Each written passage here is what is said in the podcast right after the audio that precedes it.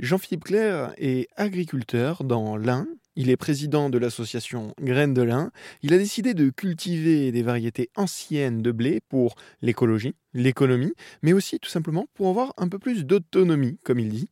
Des variétés anciennes de blé, c'est pour avoir, ça permet plus d'autonomie.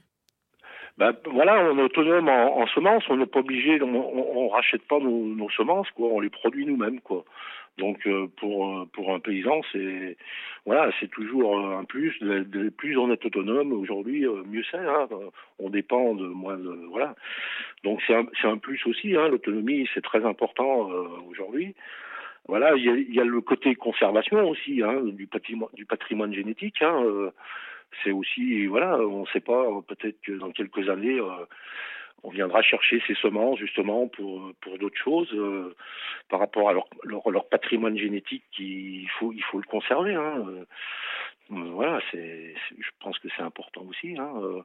et puis je, l'ai déjà dit plusieurs fois mais un blé un champ de, blé de, blé ancien c'est c'est magnifique à voir. Ça, moi, je trouve que ça a vraiment la classe, ce blé, par rapport au champ de blé moderne, où il n'y a pas un épi qui dépasse l'autre. Diversité qui est, qui est, qui est très jolie à, d'un point de vue esthétique à voir, à regarder. Euh, c'est très apaisant, je trouve. C'est vrai que un champ de blé, c'est toujours même méditatif, je dirais. C'est toujours très apaisant à voir un champ de blé.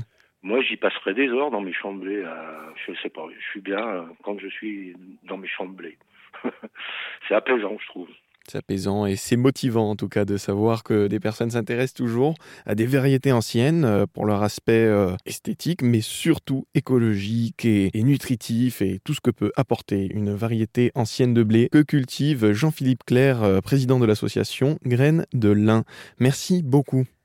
Merci à vous.